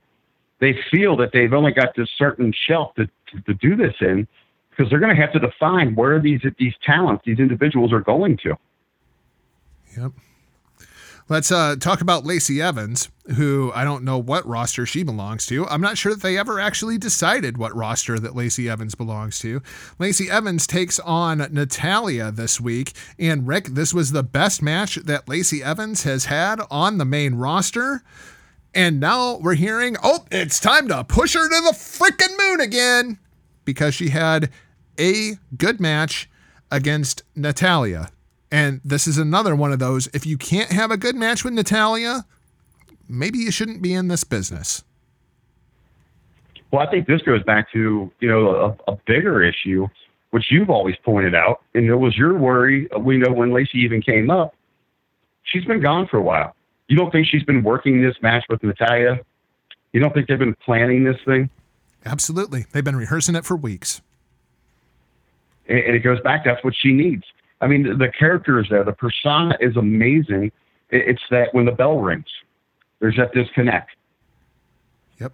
And and with Natalya, and you know, I I I point this out quite a bit here, and I, I jump on her about it. She's she's very robotic. Everything is very timed out. She's going to plot a match out that's going to be tremendous for you. As long as you can be in your spots, she'll carry you. And, that's what we got. This pushing Lacey Evans to the moon thing again is just a terrible idea. I we, we we've seen the result of Lacey Evans going out and having matches. Eh, if you got two to three weeks for her to practice the match and rehearse the match and go over the match, she can do it. If she's got two to three hours, it's going to be a train wreck, like the match against Bayley, like the match against Charlotte, the matches against Becky. I just don't understand when you have the, the, that crop of women that we have down in NXT. You could have Toni Storm up there right now, but you know, let's go with Lacey Evans. I just I don't understand no, the logic. It, I disagree with you there to an extent, and I am in, in a, a I'm with you 100. percent In ring, less is going to be more with her. You need to pick your shots. You know, only have her wrestle once a month on television, so she can work out her matches until she gets, you know, until she gets that flow, until she feels that. But when we're looking at that persona, we're looking at that look, how you're going to publicize that. She has tremendous crossover appeal, especially with her background in the military. That's something that you could really show and, and shine, especially through Fox if she goes to SmackDown. I mean, I can absolutely imagine her at a NASCAR race, you know, waving the, you know, the green flag, something like that. She's going to be amazing in those spots. She sticks to that character. She's someone that is that can sell professional wrestling. That's where you use her at. Then each week, you know, you show her out doing her things, or she's out with the nasties, or you know, she's with the people. She's doing all this this PR circuit, and then maybe once a month you get her into the ring. This it's not a case we got to get away from this. We need these talents to go out there and put on matches every week. Less is more with individuals. Fire and Desire defeat Team Hell Yeah on SmackDown non title because, of course, the champions have to lose because that's the only way WWE knows how to set up a championship match. Uh, Rick, so I'm assuming Night of Champions is going, this is going to be a rematch for the tag titles? I would assume so, and we're probably not going to watch it because it's going to be on the kickoff show. Yep, there you go. Let's talk about King of the Ring. Uh, Rick, I guess we were completely wrong. Like, basically, all of our choices to win this thing are out of the running now, with the exception of Ricochet. Uh, yeah, you know, and, and on the Raw side here, I hate what they did. I hate this triple threat thing. Yeah, I'm right there with you. Um, and it's nothing more than an escape hatch. That's exactly what it was. We saw Baron Fuckface Corbin defeat Cedric Alexander. And then, of course, Joe and Ricochet ends up in a double pin, which Baron Corbin, you know, there was two different ways that you could really, really spin this thing for Baron Corbin. He just gets a bye into the finals you know, maybe maybe we restart the match. There's a that was an option. No, we're we're just gonna say both guys move on. It's gonna be a triple threat in the uh, semifinal. This is just freaking stupid, man. Like, do you remember that time when uh, the the two basketball teams were playing and they finished tied at the end of the game? So the next game they just had three basketball teams all go play each other at the same time. wasn't that the national championship this year? Wasn't it? Uh, you- you had three teams out there, right? Two basketballs, three teams, fifteen people on the floor. It's like d- you people don't have any idea how a fucking tournament works, do you? It's just baffling.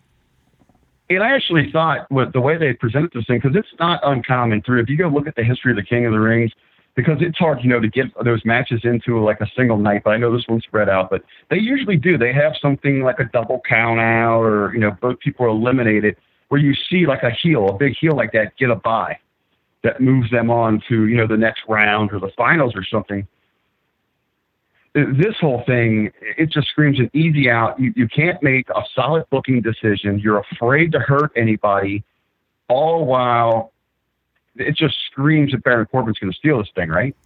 Well, I think what I would do is I would go completely the other way. I would have Ricochet pin Joe inside of the triple threat. So Baron Corbin is eliminated from the tournament without ever losing, and then he can complain about it for the next year. I, had thought maybe you have Ricochet pin Corbin, and then Joe goes freaking crazy afterwards, and you have a Joe turn of sorts. He's still Joe, but now since he's taken down Corbin, now you're getting the people that want to cheer for Joe, all those Joe chants. You're, you're putting motivation behind that now. And and then this is the Joe that we've been waiting for, the guy that comes up short every time as in your narrative a heel. Now we're behind him. He's still a badass. You know, it's it's it goes back to when people in ECW were 100% behind Taz. You, you kind of recreate that character. I don't think there's any question the winner is either going to be Corbin, Joe, or Ricochet, right? Like there, there's no way Elias or Chad Gable is going to win King of the Ring. I wanted to bring up that other side of that bracket to you and ask you something on this thing. I was com- I was shocked. And you talk about things in wrestling that, that really surprise you, and it, it's it's few and far between when we get to those points. I was shocked that Gable won that match. I was shocked at both of these. I mean, I, I absolutely thought it was going to be Mustafa Ali versus Cien. Think of how good that match could be. But instead, you're going to give us Chad Gable versus Elias? With Cien, I, I wanted to bring this up. With the other news, you know, and outside of programming, what's happening in the ring, WWE news has been, you know, much bigger than that this week. We, we've got Ric Flair in a little bit of a legal dispute with with WWE over the trademark or you know the use of the man. And you know everything we've listened to, and it, it's such great knowledge that is dropped every Friday. Hameen Media Group, the Friday Locker Room with Ben Hameen and Stevie Richards, and, and you listen to Stevie, who's been there, and Ben's had ties in with OVW, and, and you hear all these stories coming down. Could this been a bit of a punishment on Cien? Like, well, all right, we can't do this to Shar Shar. We're not going to get Charlotte on this thing. But you know what? We're a little we're a little pissed that this thing has come out that Flair went to TMZ. We can't go at his daughter. Let's go at her boyfriend. You know, if we haven't heard all those stories, you would think that no, there's no way that they did that. But hearing what we've heard, yeah, I could absolutely see that. And that's sad. I mean, it's it's believable, isn't it? From everything that we've heard and Yeah. what we know from the inside sources, you know how petty they are. Yeah. Yeah, absolutely. I don't know, man. I think I'm going with King Ricochet. I think that that Vince just went to tag Ricochet on Twitter about something and saw that his name was at King Ricochet and just thought, oh, well, we got to make that make sense now.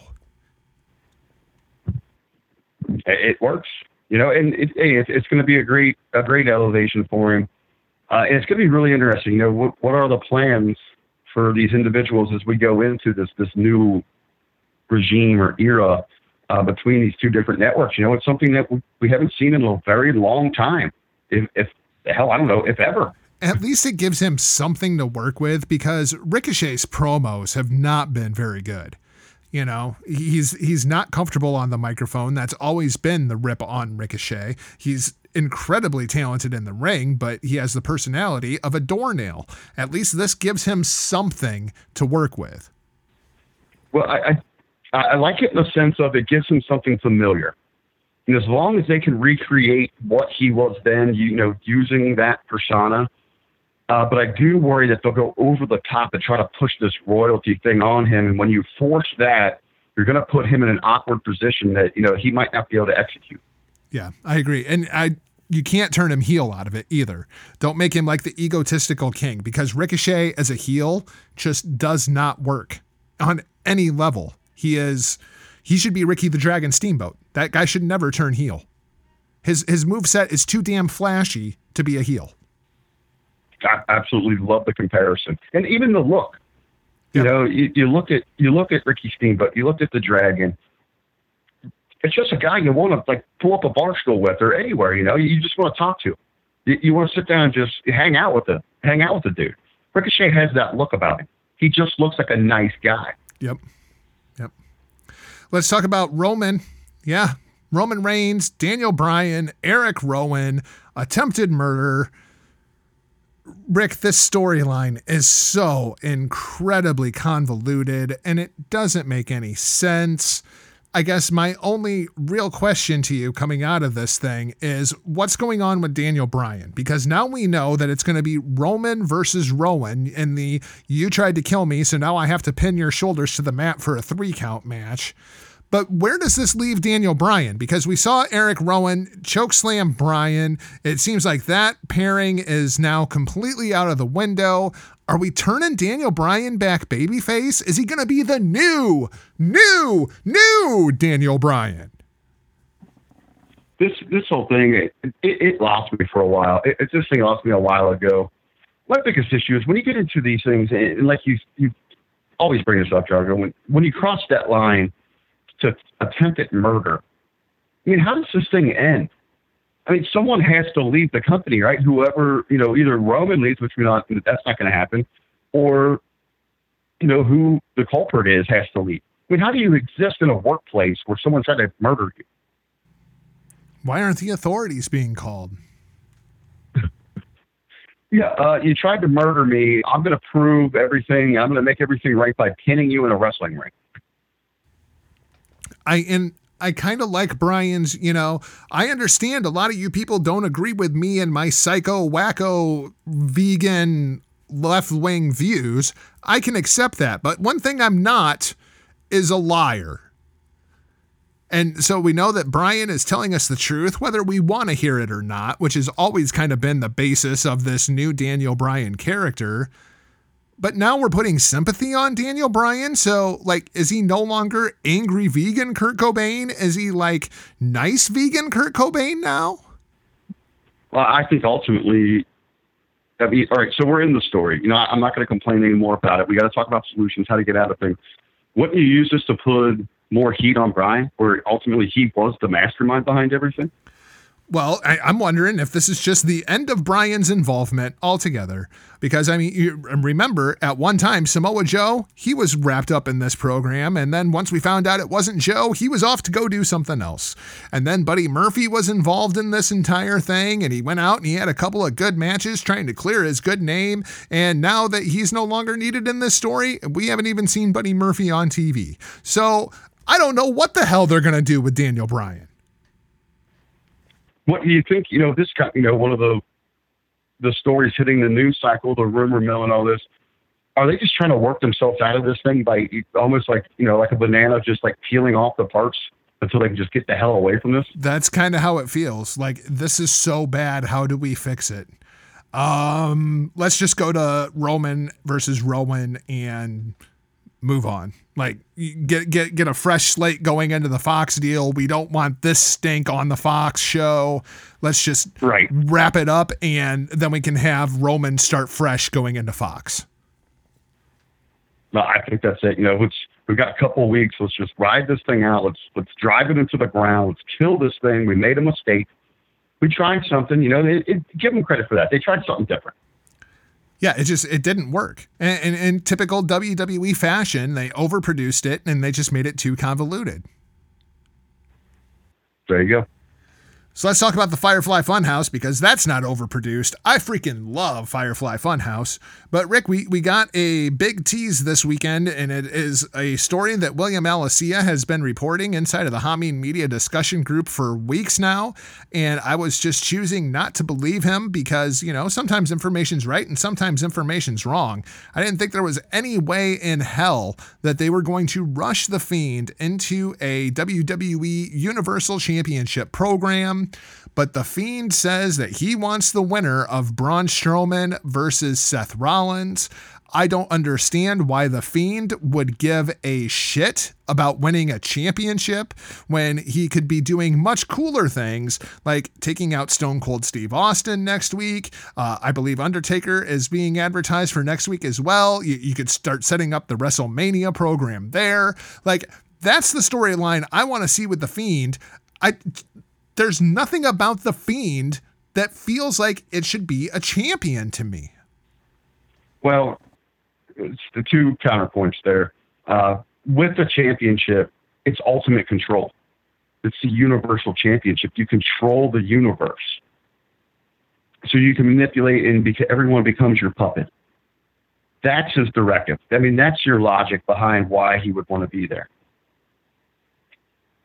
to the bigger picture, and we're talking creative wise, the reason you inject the fiend into this, or even you know hint and show that he has interest in the championship or what's going on between Braun and Seth, is because no one really cares about that program. So let's take the hottest act you've got. Let's let's take what people are really talking about, what people are interested in, and let's shine that light over on this program that no one really cares about. I think the bigger issue here is how do we turn the fiend into a babyface character? Because people absolutely love this thing. The t shirts are flying off the shelves. We're heading into Halloween season, and those masks are selling like hotcakes. People are going to pop for the Fiend. People are going to cheer for the Fiend, regardless of who he's in the ring against at this point why don't you cut your losses and find a way to turn him into a babyface? They might be heading that direction, and uh, you know, it's just I love when we talk things out. You know, uh, I didn't even think about October Hell in a Cell. You know, it's I mean, what's going to sell that gimmick better than the Fiend in the cell? Right, exactly. Uh, you know, Halloween season, those masks are going to be just flying off of shelves. Right. But is that really the impression you want for the big bad heel? Like, no. Uh, no, uh, this is catering completely the opposite reaction of what it should be. Well, you know, whoever he faces, if it's Braun or if it's Rollins, and most likely Rollins in there, uh, you're going to kill their, you're going to kill their momentum as as a baby. Oh, absolutely. Whoever goes in there is going to be, you know, it's going to be that there's going to be sacrificed. I mean, they're going to be the lamb at the altar and you're going to have to go with a hard turn for that individual. And I like something you brought up there when we're talking about these these former stars returning. What do you think the reaction would be? Because we've seen, you know, they were hoping that there would be sympathy, you know, with Mick Foley, with Jerry Lawler, whoever it might be. What do you think the reaction would be if he actually, if the Fiend, got his hands on Stone Cold Steve Austin? I think you have to do that on Monday night, don't you? Uh, I, uh, but what do you think that reaction would be? I mean, you're talking about one of the most beloved superstars of all time. I mean, are we going to get this huge pop if he throws the mandible claw on Stone Cold? I think we do. I really think we do. And, and you want to talk about getting momentum behind you heading in October into these new TV deals, or just you know anywhere in, in in any walk of life, you want to get that momentum behind you. You have to have that moment, don't you? You would think so. You know, like I almost feel like we should have waited for, to do this until Roman Reigns was champion, and then do the double turn. You know, like like have the Fiend come out and everybody's gonna cheer the Fiend over Roman Reigns, and that's what makes Roman bitter, and that's what leads to the turn where it's like you are cheering a freaking murderous psycho over me. Like, what the hell is wrong with you people? You know what I'd even do? You know what? I built towards that. I don't know when you do that. I love how you, you lay that out there. You you got everyone cheering the Fiend. I have Roman dropping. hitting with a Superman punch, and he's the first one that puts the Fiend down for a moment. Yeah, I I just I feel like th- this the fiend as a heel, it's too cool. There, there's no way people are going to boo this. It's just it's well, too you know, cool. it, it speaks to you, look at who's you know who's running some things backstage, and they're old school. And Heyman seems like he's up on the times, but you look at a lot of you know those agents, your producers backstage. They're from that traditional thought. You know, if we do this, this is what a heel does. We got to look at society. We, you, you look at who people who they idolize now. Uh, you, you got like the Suicide Squad. You know, people love the Joker you know, Superman's one of the most despised, you know, hated individuals now because he's too like goody goody. You, you look at all the uh, like the Devil's Rejects; those, you know, they they're they're sensationalized. People gravitate towards those sort of things now, and people they love this personality. They they get a kick out of the funhouse, and then they love the dark, twisted side that you get with the Fiend. Yep. People are going to support it because it's good. It's going to be a fascinating few months inside of the WWE. That's for sure. As this this move to SmackDown happens, and like, what, does the Fiend fit on a roster? Like, okay, the Fiend is drafted to Monday Night Raw. Does the Fiend character give a fuck if he's drafted to Monday Night Raw? If he wants to show up on SmackDown, he's going to show up on SmackDown. What what if what if the Funhouse is drafted to one and the Fiend's drafted to the other? Well, you know, that was actually the original idea beho- behind uh, Stardust. Cody was going to play Cody Rhodes on Monday Night Raw and Stardust on SmackDown. Could have been a good gimmick, but, you know, fuck you, Cody. So that's going to wrap things up for this week's show. Thanks for listening. And if you haven't yet, please hit that subscribe button. Then find us over in the locker room this Monday. HackerHameen.podbean.com. RBB and I will be there for your Raw and SmackDown preview and whatever other news may break over the course of the weekend. Visit our friends over at LastWordOnProWrestling.com. They've got a real nice write up on that Teal Piper interview, I bet you. You bet. William Alicia, advanced copy. Shout out to your boy. Uh, Jamie Greer and staff do a great job over there, keeping you updated on all the news from around the professional wrestling world. Then visit our friends over at thegorillaposition.com as they tell the stories of pro wrestling storytellers. You can find me across all social media platforms at NotJargo RBV. Tell the peeps, the freaks, and the geeks how to find you. You know what? Uh, here shortly, we, all the love we get to Will because all the and, and rightfully so, he's earned every bit of the praise. We got to have him on sometime. Uh, you know, talk about his journeys and you know how he gets involved in everything that's going on, and not to give too much away, but you know, a little bit how he gets his scoops and, and how he's progressed through his journalist career there. But an amazing job as always, anywhere. And I just want to you know share it once again. Last word on pro wrestling. Hameen media discussion group on Facebook? You don't need to go to the other sites. You don't need to, you know, go through all the BS what's going on. You go straight to Will. You're going to get the scoop. You're going to know what's going on. I don't even remember the last time I've been to a dirt sheet. It's either go to the groups, go to Last Word on Pro Wrestling, or just eh, hell, you know, just ask Will and himself. Hey, what's going on here? I need this info for the show. Here's our run. Give me some background. Eh, He contributes so much just to our show, so major shout out to him.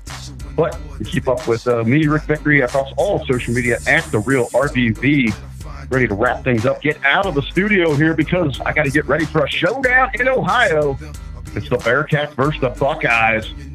And this is uh, one of the few times a year I'm a very lonely man in Northern Ohio. Looking forward to talking some sports over the course of the weekend. Special shout out to our friends over at Women of Wrestling. Find them online, wowe.com. Be sure that you tune in. AXS TV starting up here in just a couple of hours. They're going to run all of season one leading up to the big debut tonight at 8 p.m. Eastern Standard Time. AXS TV, Wow Superheroes season two. We'll talk to you Monday inside the locker room. For now, we're off like a prom dress. See ya. Point your fingers. Label me. I don't give a. f- I'll be your bad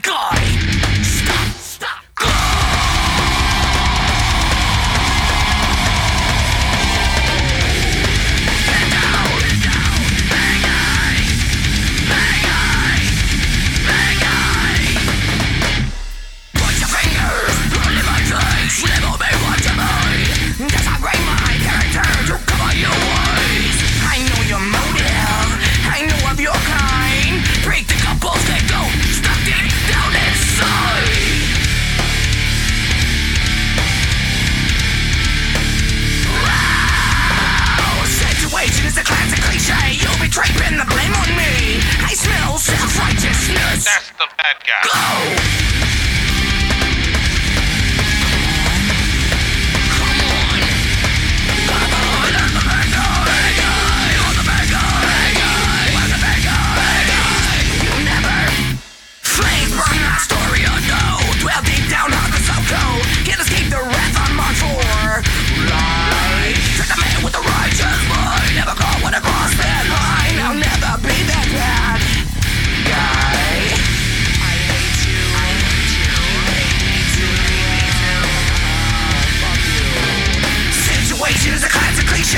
draping the blame on me. I smell self-righteousness. That's the bad guy. Go!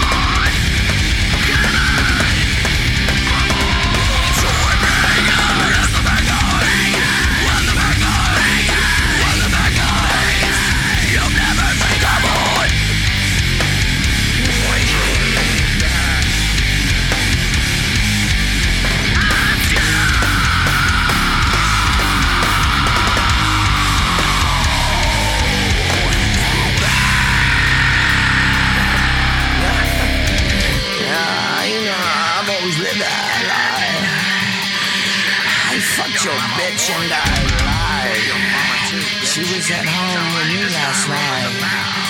I'll be your bad guy.